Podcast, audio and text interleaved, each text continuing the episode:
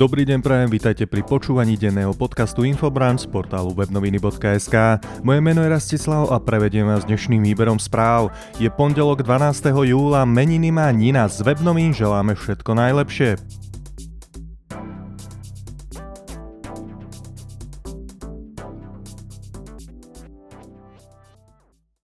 Štartujeme domácou top témou. Pred úradom vlády sa protestovalo. Lekár Ľubomír Lipták, preslavený aj péenkami pre Pavla Ruska, nazval vládu a prezidentku americkým dobytkom s teliacím mozgom. Niekoľko tisíc protestujúcich sa zišlo na proteste proti očkovaniu a zotročovaniu Slovenska pred úradom vlády Slovenskej republiky. Protestujúci zväčša držali vlajky priaznicov strany Kotlebovci Ľudová strana Naše Slovensko. Rečníci na pódiu vyjadrili pochybnosti o tom, že covid devätnásť je nebezpečnejší ako iné vírusové ochorenia. Na proteste zaznievali pestré vulgarizmy na adresu súčasnej vlády. Medzi najvýraznejšími rečníkmi vystúpil aj lekár Ľubomír Lipták, známy najmä vystavovaním péniek pre toho času odsúdeného Pavla Ruska, no a v minulosti sa verejne priznal aj k braniu úplatkov. Lipták počas prejavu nazval vládu a prezidentku Zuzanu Čaputovú americkým dobytkom s teliacím mozgom. Po tomto inteligentnom vyjadrení Lipták ďalej uviedol divokú konšpiráciu, že vakcíny proti covid devätnásť majú vysokú úmrtnosť a na každý jeden milión zaočkovaných zomrie sedemdesiatsedem ľudí. Štátny ústav pre kontrolu liečiv označujú za klamárov, ktorí neuvádzajú skutočné počty obetí očkovania. Aby toho nebolo málo, pán Lipták označil ústavný súd za telací súd, ktorý zobral ľuďom ich ústavné právo na referendum o predčasných voľbách do Národnej rady Slovenskej republiky. No a tento veľkolepý protest, kde bola jasná preváha zelených vlajok v povetrí, podporila aj strana Hlas es dé. Ako Pellegriniho strana uviedla vo svojej tlačovej správe, hlas sociálna demokracia je predovšetkým hlasom ľudí a ostro odmietame povinné očkovanie, delenie spoločnosti a nezmyselné opatrenia, ktoré obmedzujú pendlerov na hraniciach.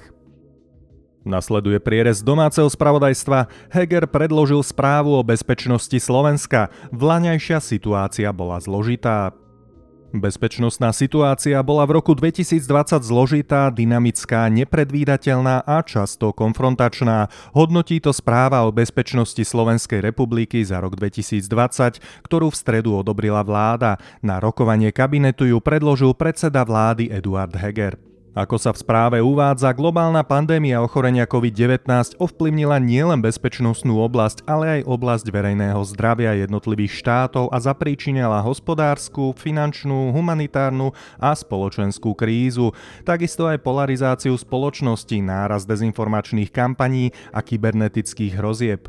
Najväčšou výzvou v bezprostrednom susedstve Slovenskej republiky bol aj v roku dvetisícdvadsať pretrvávajúci konflikt na východe Ukrajiny, no a pokračujúca okupácia Krymu, ktoré sú podľa správy spôsobené agresiou Ruskej federácie.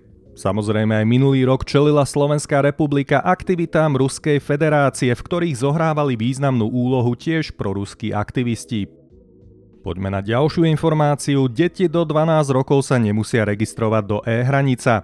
Deti do dvanásť rokov sa do webovej aplikácie e-hranica registrovať nemusia. Úrad verejného zdravotníctva to uviedol v tlačovej správe, ktorú zaslala hovorkyňa úradu. Úrad tak zareagoval na množiace sa otázky v súvislosti s povinnosťami pre deti a neplnoleté osoby pri prekročení hraníc. Zároveň úrad pripomína, že do e-hranica sa musia registrovať osoby vo veku dvanásť až osemnásť rokov. Počas prechodného obdobia im stačí zaregistrovať sa jedenkrát. Registrácia bude automaticky platná do deviateho augusta, teda konca prechodného obdobia. Ak osoby do osemnásť rokov prechádzajú cez hranice výlučne so zaočkovanými členmi domácnosti, povinnosť absolvovania karantény sa na ne nevzťahuje. Ďalšou informáciou uzatvárame prierez domáceho spravodajstva a týka sa práve cestovania mimo Slovenska. Ak nemusíte, do zahraničia radšej necestujte.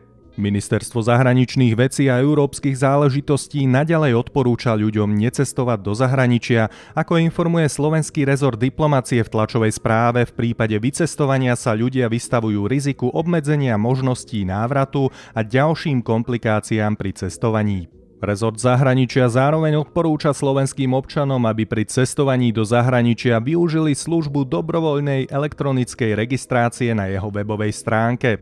Taktiež je možné využívať aj mobilnú aplikáciu s názvom Svetobežka, ktorá je dostupná pre operačné systémy Android aj iOS. Vypočujte si výber zo zahraničného spravodajstva. Tu je prvá správa. V Bosne a Hercegovine si pripomenuli srebrenický masaker, pochovali aj obete z masových hrobov. V Bosne a Hercegovine si v nedeľu tisíce ľudí pripomenuli srebrenický masaker, ktorý sa udial v roku devätnásťstodeväťdesiatpäť. Zavraždenie viac ako osemtisíc moslimských chlapcov a mužov si pripomínajú viacerými podujatiami. Oficiálne pochovali devätnásť obetí, ktoré nedávno našli v masových hroboch a podarilo sa ich identifikovať vďaka analýze dé en á. Tela brutálne zavraždených šestnástich mužov, dvoch tínedžerov a ženy uložili dvadsaťšesť rokov po ich úmrtí na Veľkom cintoríne, kde sa nachádzajú hroby viac ako šesťtisícšesťsto ďalších obetí jedinej genocídy v Európe od druhej svetovej vojny. Všetky obete, ktoré sa podarí identifikovať, pochovávajú každoročne jedenásteho júla, teda v deň smutného výročia začiatku vraždenia, ktoré sa odohralo v roku devätnásťstodeväťdesiatpäť. Tu je druhá informácia zo zahraničia. Čína a Severná Kórea chcú posilniť vzájomné vzťahy. Lídri komunistickej Číny a Severnej Kórey v nedeľu prisľúbili ďalšie posilnenie vzájomných vzťahov. Správy si vymenili pri príležitosti šesťdesiateho výročia podpísania dohody o vzájomnej pomoci a obrane. Predpokladá sa, že Severná Kórea bude hľadať väčšiu podporu od Číny, ktorá je jej aj najväčším spojencom. Krajina zápasí s ekonomickými ťažkosťami, ktoré zhoršila pandémia, no a sankcie pod vedením ú es á súvisiace s jadrovým programom. No a pre Čínu je podľa odborníkov z bezpečnostného pohľadu kľúčové zabrániť kolapsu Kórejskej ľudovo-demokratickej republiky, no a zároveň sa krajina bude snažiť posilniť vzťahy s tradičnými spojencami v rámci rivality s ú es á. Ako sa vraví, vrana k vrane sadá, komunista komunistu hľadá. Vypočujte si aj dve športové informácie. Tu je prvá. Majstrovstvá Európy vo futbale dvetisícdvadsať. Taliansko v dramatickom finále zdolalo Anglicko. Úvodný gól na londýnskej Wembley už v druhej minúte strelil Luke Shaw.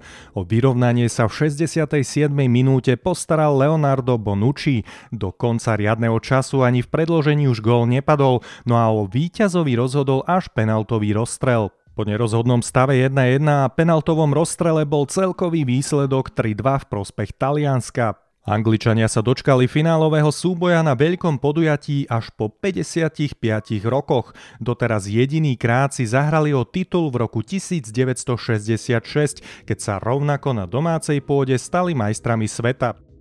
Aj druhá športová informácia sa týka futbalu. Prezident portugalského futbalového klubu Benfica Lisabon je v domácom väzení.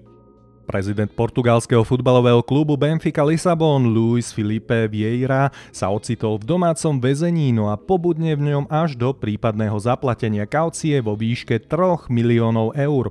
Šéf najúspešnejšieho klubu v krajine a ďalší traja muži sú súčasťou vyšetrovania v operácii Červená karta za možné podvody, pranie špinavých peňazí a takisto aj daňové podvody.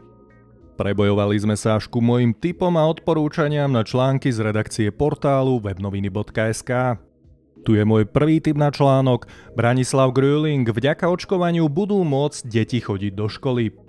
Ministerstvo školstva v ostatnom čase predstavilo viacero návrhov zmien v rezorte, ktoré sa však nestretli s pochopením akademickej obce. Zatiaľ čo školský zákon bol dvakrát v medzirezortnom pripomienkovom konaní, návrh vysokoškolského zákona, ktorého finálna verzia sa ani nedostala do legislatívneho procesu, vyvolal štrajk.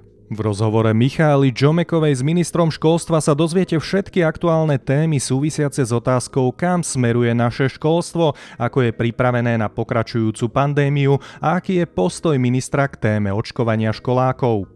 Viac detailov k tejto téme sa dozviete v samotnom rozhovore Michaely Ďomekovej. No a tu je môj druhý tip na článok. Týždeň očami Pavla Urbana. Boj o referendum sa ešte len začal. el es en es protestovalo pred úradom vlády proti očkovaniu. Jeden z najväčších krikľúňov bol však lekár. Na ňom vidno, čo politika môže urobiť z kedysi normálneho človeka. Namiesto toho, aby všetky koaličné strany svorne povedali, že opozícia môže kričať koľko chce, ale táto otázka je uzavretá, niektoré z nich začali svorne s Robertom Ficom a Petrom Pellegrinim hľadať cestu, ako rozhodnutie ústavného súdu obísť. Kým u Borisa Kolára je jasné, že v referende vidí šancu, ako sa dostať k lepšej pozícii v prípadnej novej vláde, u Igora Matoviča je to naopak. Neúspešné referendum vidí ako nástroj na zvýšenie svojej vlastnej popularity. Ak vás tento aktuálny opozično-koaličný cirkus zaujíma, tak si prečítajte komentár Pavla Urbana. Z pondelkového výberu spravodajstva je to už odo mňa všetko, na záver si povieme, aké počasie môžeme dnes očakávať. Má byť polooblačno až oblačno, cez deň na viacerých miestach dážď, prehánky alebo aj búrky. Denná teplota dvadsaťšesť až tridsaťtri, v Trenčianskom, Žilinskom kraji, na Horehroní a Spiši dvadsaťdva až dvadsaťsedem stupňov Celzia. Fúkať by mal slabý vietor, samozrejme pri búrkach zosilnie.